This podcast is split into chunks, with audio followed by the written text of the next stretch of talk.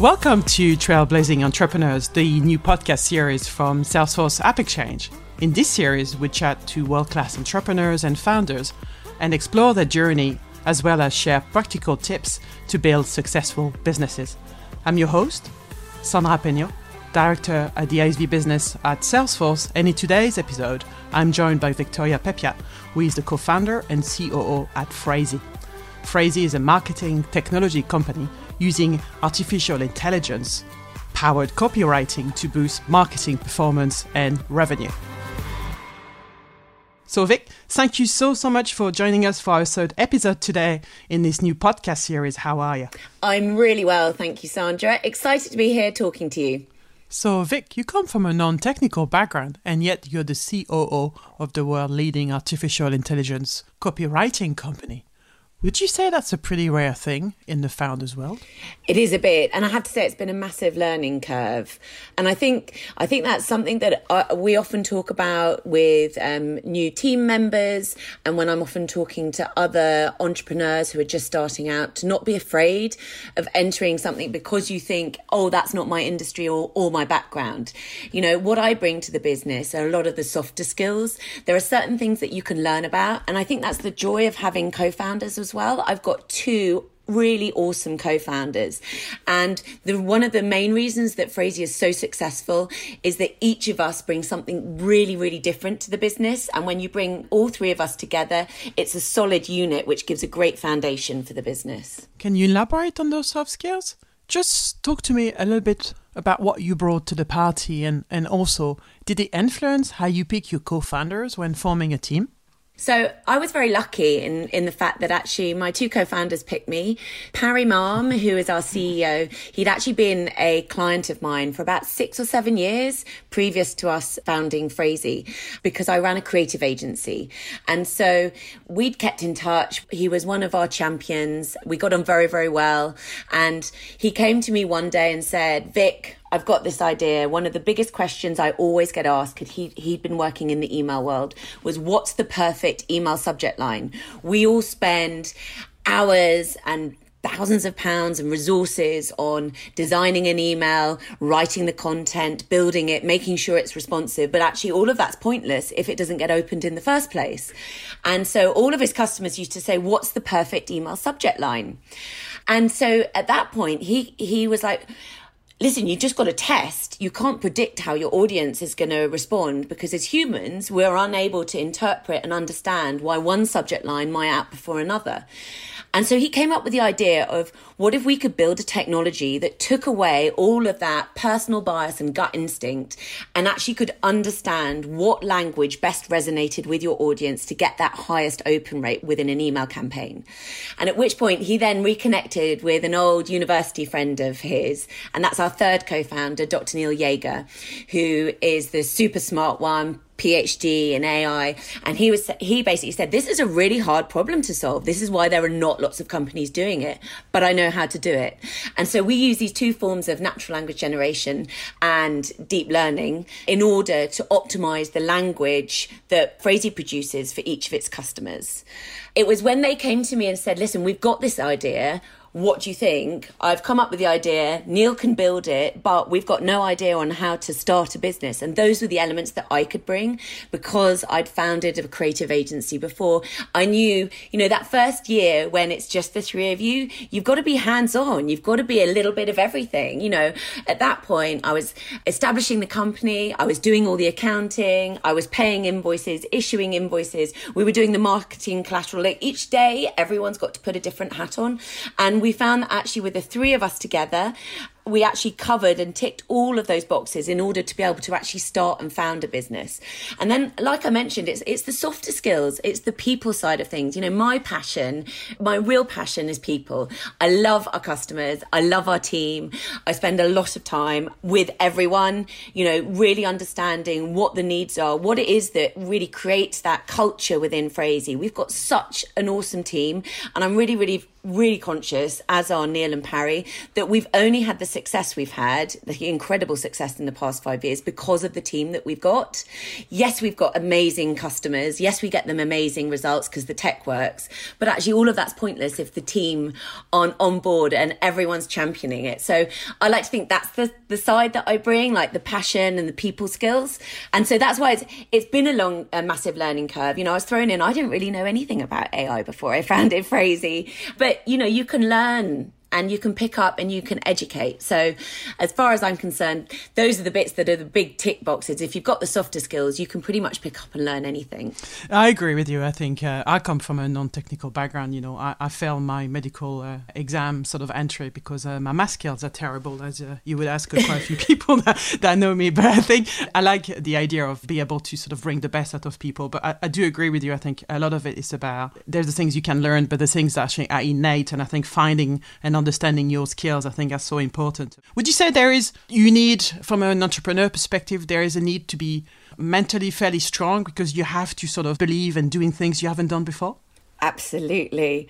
I mean, the, the, the highs and lows of starting and founding your own business. I mean, the beauty as well of having co-founders is that you can pick each other up and support each other. It's not easy. I mean, anyone that says it's easy is lying. And it's not about luck. It's about hard work. It's really mm. about hard work and hard graft. And there are times when honestly you think, oh my gosh, I, I can't do this.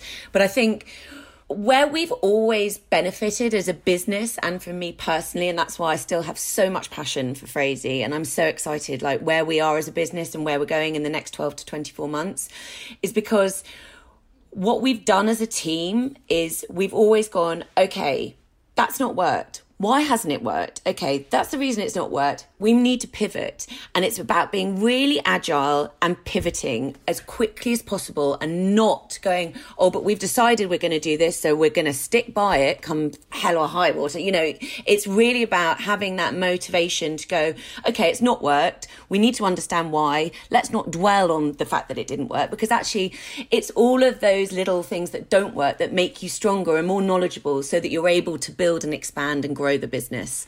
But yeah, it, it is hard. And keeping that optimism is hard because when you go down, you often go really, really low and then something will happen and it will bring you back up. So it's, Absolutely. it's a bit of a roller coaster, but a fun I was going to use a word exactly that. I was going to use a roller coaster word, but you know, you, you've done all right. You know, you guys have grown 75%, you know, year on year in 2019 and congrats you know you won tech entrepreneur of the year so fantastic fantastic achievement thank you so I guess talking about the journey, you just, you know, you touch upon it a little bit earlier, you know, with your co founders and some of the high and lows. What were you prepared for when you think about the journey you've been on and what really took you by surprise? I think when we initially started out, we spent the first year sort of ensuring that there was a product market fit.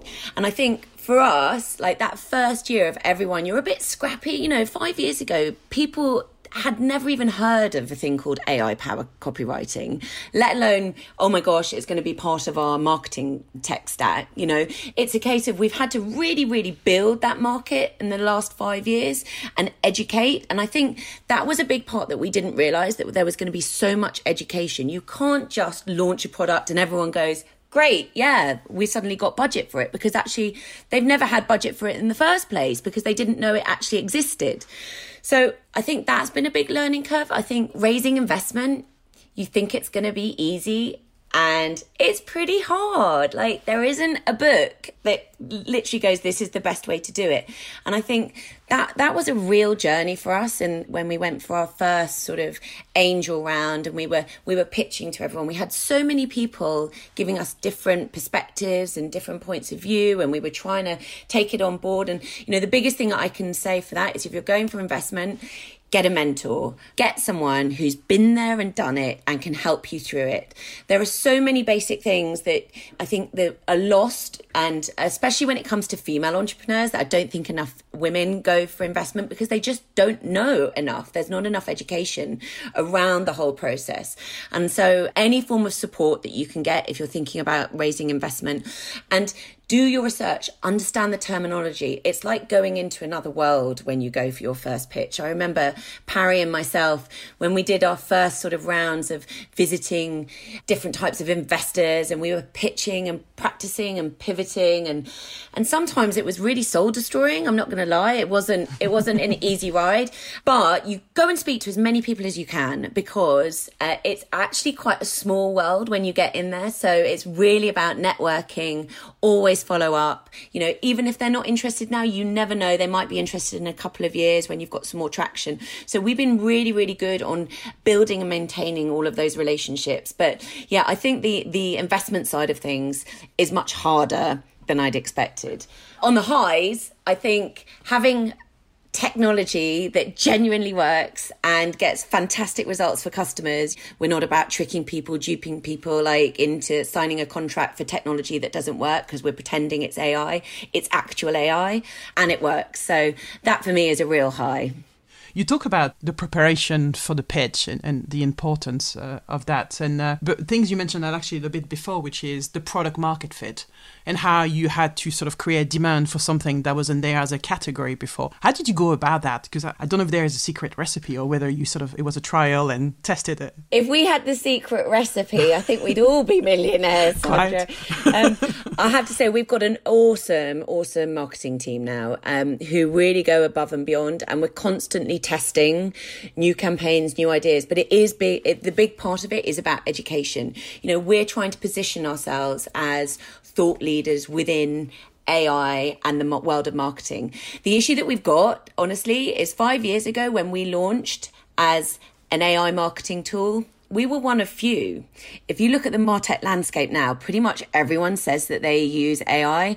And so this is where it becomes really difficult. It's basically trying to cut through the the BS, shall we say, and work out who is using AI and how are they using it what problem are they solving? You know, we have an ongoing thing. We used to have a, a, couple of years ago, it's less so now, but a lot of customers coming to us saying, We've got a budget for AI, we're ready to spend it. And we're like, okay, we'd love your money, but you know, one of the big things is what is the problem you're trying to solve? And is there a solution and does it use AI? And if that all comes together and it works, i.e., like Phrasee, you know, we are trying to improve engagement rates across all your digital channels by optimizing the marketing language that you use. And so making you more money or saving you time, then you should go for it and invest in it. And I think from our perspective, you know, there's a lot that we can do in this learning curve. You know, we've we've got a pledge this year, for instance, called the Phrasee Pledge, where we've committed to educating a minimum of 500 marketers in the world about AI, what it can do and what it can't do, like myth busting. We've got a great AI learning hub on our website where we're directing people just to educate them. Like, this is what it can do, this is what it can't, this is the terminology. How do you detect? And I think as businesses, if we can help educate so that people are empowered to then make those decisions themselves, it's not like we're just trying to sell all the time. We're not trying to cover every, anything up. With us, there's a very, very clear return on investment when you invest in Phrasee. So you invest this, you're going to get this amount of, of incremental revenue. So it's very black and white. There's no smoke and mirrors. No smoke and mirrors. Oh, that's cool. And one of the things I love reading about you is how you such an ally in the industry around mentoring uh, young entrepreneurs and, and especially young girls and, and, and women. Why, why is that? I mean, your passion comes out so clearly, you know, when, when you and I speak it. Why is that so important to you?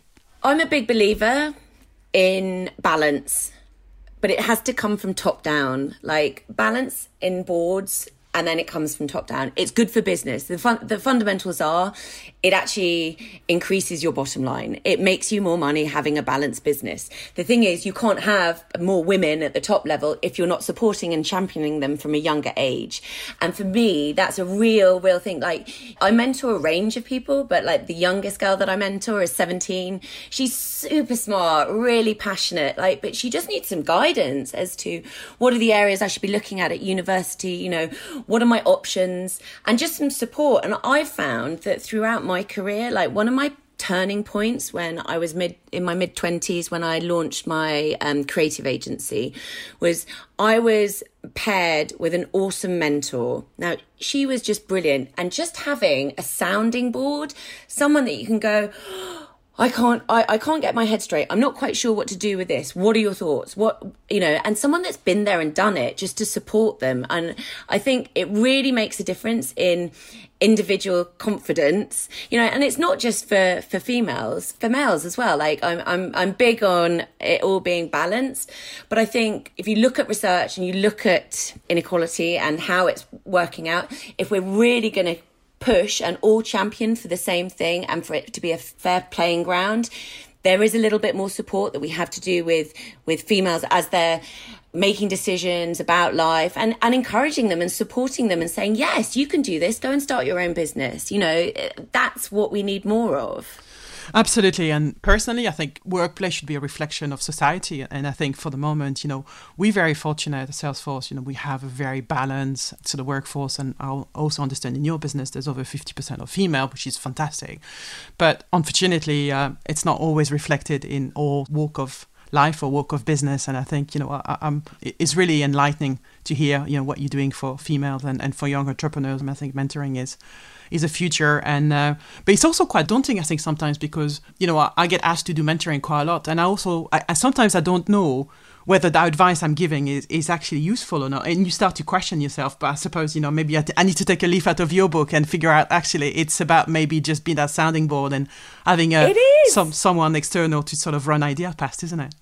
Sandra, totally. Like we, if we all started doing that, you know, I, we we can all doubt ourselves and our capabilities but it is sometimes it's just to have a sounding board. You know i've i've always had mentors. I've got a mentor now. I'm a big believer in it. And it's just sometimes to sense check something or run run something past them or to say oh i've got really stuck or i'm thinking of doing this. And actually just having someone go do you know what? I did that 10 years ago it was an absolute disaster. Don't waste your time. This would be this would be my recommendation you know. But you don't necessarily have to be giving business advice. No. you could just be there to listen. I think you're totally right. I think you just being there is is a massive benefit versus what wells of wisdom am i going to share? What pearls of wisdom should i say? Yeah. Because yeah. Uh, that's that's, too much pressure one. on yourself. It is exactly that. Exactly that. You're having to try to think about is this good enough, you know, kind of things. But you mentioned something earlier, which uh, you talk about bias. There's a really, really sad statistic in the UK, specifically around female entrepreneurs, and and there was a some articles a, couple of uh, years ago that talks about the female entrepreneurs uh, faces the highest level of bias globally when raising capital. So much so that they were you know, statistics to say that over 50% of female were asked whether they were married, if they had children, and how they could possibly run a business with, with family commitment. Did you experience this at all in your career? Do you know what? I've got to be honest about this. I haven't but I, I know that it exists because I know of people who have experienced. I think I was very lucky because when founding Phrasee, I had two co-founders. And so when we were always pitching for investment it was always myself and Parry as a sort of duo but again I think there are so many things that we can do to help this I think we need more females on the other side of the table that's going to help things. You know, we've one of our angel investors who runs a, a, syndicate, Galvanize. You know, Davina Paul. She's now on our board, and she was one of the first to embrace Phrasee and offer it out to their syndicate, and and that's been brilliant for us. And I think we need to encourage more. You know, I hope at some point I'll be investing in startups as well. And I think it's again just about supporting and championing women through that whole process and that's got to come from that early stage. Again it's very similar to what we were talking about education from a Phrasee perspective. It's actually educating younger women to know that they can do it. They've got the support. This is how you do it.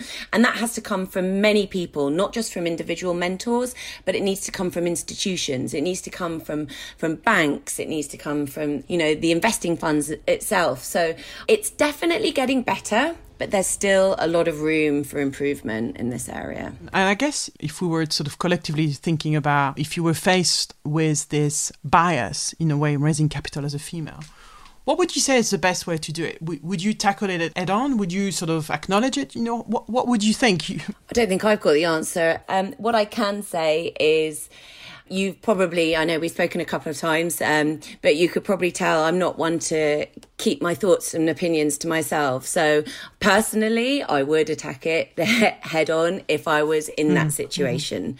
I think it, it, has to be addressed. It should, it can't be ignored, and it mustn't be ignored. Again, though, that's really hard if you're on your own and you haven't got someone else to support you or you know mentor you or help you through that.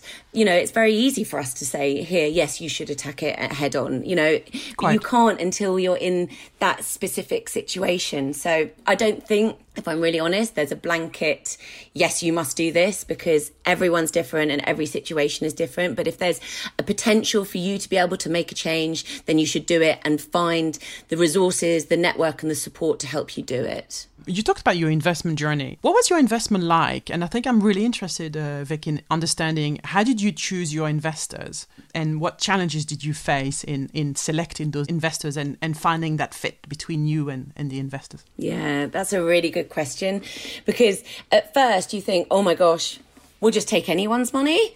We're just desperate for investment. But actually, it's so important to get that fit right. It really, really is. And I think our views as founders have changed a lot in this process. We've got an amazing set of investors. Like I mentioned, we've got Galvanized Syndicate, who originally came on board. And that really was a, they got it they specialize in investment in martech like they understood it wasn't like we were going big picture and people you know because sometimes when you're coming up with something that's truly innovative it it's quite a hard pitch because you're saying yes we know there's not a market for this but this is what our tech can do. These are the results that we can get. People are like, oh, do I really understand it? Can I get my head around it? And so, you know, we, we met with lots of people that just didn't get it and we were like, okay, they're not right for us. You've just got to walk away and go, that's not right. We've got to carry on. Let's keep going until we find that perfect match. And so I suppose it's a little bit like dating. it is, isn't it? It's a two way thing. Sounds like it anyway. It's a long time since I've done it, right? yeah, but, uh... yeah, me too. it's a little bit like you're going to go on a first date. We're going to say we're great, and we're going to they're going to say we're great, and then you're going to go away and say, are they that great? so yeah, a lot of that happens, and then it's about yes do, do they get it? Is there the chemistry? Are they going to support you? Like we've got now a series of investors you know including like albion vc who who came on in 2018 um next 15 plc and they're on our board. They're genuinely helpful and productive. There's a great, great match. You know, we all feel that we could call them up at any time for support, for help, for advice. They're really productive in our board meetings. And I think that's really important to understand the level of involvement. Like they're there to support, but you also don't want people that are going to get over involved and then actually detract you from your strategy and what you're trying to achieve because that's really important. When you're quite a small team you know if too many external like investors are putting a lot of pressure on you to do x y and z and it doesn't fall within your your strategy then it can be a real dis- distraction and set you off course so you can end up missing all your targets anyway. So i think really go into it as a interview or a date both ways. There's got to be the chemistry and you've got to think actually there's a lot of added value that these people can bring by having them invest in us. Yes, they're going to give us money, but yes, we're going to give a lot back and we're going to learn from each other. Then that's brilliant because I think there's a, there's some really interesting word that you use. You was chemistry a lot, but there's also I think is there an element of courage to walk away if it's not the right fit or to stand up for what you believe? Would you say that it takes some courage at the beginning, you know, when you're possibly desperate for an investment? yes, definitely. I and mean, actually we've had we've had a few of those. And of course the more traction that we've got and the more buzz we have a lot of people now you know investors approaching us saying we want to invest in you. We want to invest in you. So you you actually get you get quite fortunate with success. You become more fortunate because more people are attracted to you naturally. But yeah, at the beginning bit, you know, we would, I remember a couple of meetings that Parry and I came out of and we looked at each other, we went, nightmare. Like, they, like they, they wanted to give us some more money. They wanted to invest in us. They, they got it, but actually we knew that the fit wasn't right and it would actually probably be uh, more destructive than good in in bringing them on. And so we would we were we were honest with them as well. We just said we don't think this is a right fit for us. But it is hard when you're desperate for for the investment. Did you define did you sit down with your co-founders and and say okay this is what we want did you set your kind of uh, your charter as such to say, this is the kind of investors I want, this is what I want them to do? Or did this come naturally as you were dating them to figure out what was the right fit? Yeah, it, uh, we, we didn't set out with the charter. We weren't, we weren't that organized right at the beginning. Honestly, at the beginning, it was a case of like, n- we had never raised investment before. So at the beginning, you literally go for any referral introduction. So we, Parry and I were just out every day meeting people. Some were great, some were not. Some gave us some great advice, but said, listen, it's not for us, but keep in touch. And that's the best thing I think you can do when you're starting.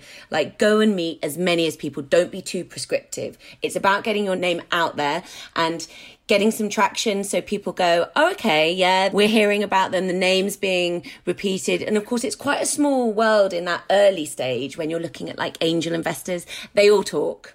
So we got to a point where we were like, oh yes, we, we we've heard about you, and and and that's brilliant. And we we're still in touch with a lot of those initial contacts we made like five years ago. But yeah, no, we don't have a charter. It's got a little bit easier as we've got older and we've maintained those more established relationships. And we we are much more prescriptive now. But when we started, no. If you had a, a magic wand now, what what would you do? Would you do differently? Do you know, this is an awful thing to say. I, I'm not sure I would do anything differently because when things haven't gone right, we've we've really learned from them. We've really learned about the product. So, for instance, when we originally launched Phrasee, we did a one size fits all language model. So we were like, no matter who the brand is, they can log into Phrasee and generate some language. The problem with that, with a one size fits all, is that every brand ends up sounding the same.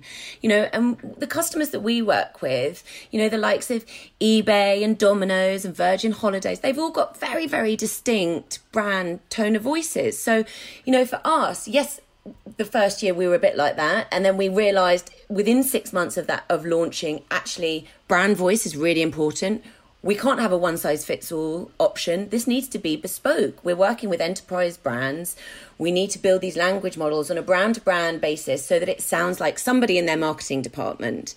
Now, if we hadn't done that, we wouldn't have learned to do that. Do you know what I mean? That we've been really, really fortunate with our success and our growth. And even with like now we're expanding, we're hiring, we're we're expanding into the US further. We're getting some great traction over there as well. But all of it's learning curves. And like I said, I think that's what makes us stronger and more knowledgeable by those little things going wrong along the way. It would be boring if it was too easy. Just uh, some final thought. What would be the one great key tip you would give to entrepreneurs uh, starting up today? Stay positive and optimistic. There are going to be lows. They're going to be quite frequent, especially at the start. But keep strong and surround yourself with like-minded people for that support network.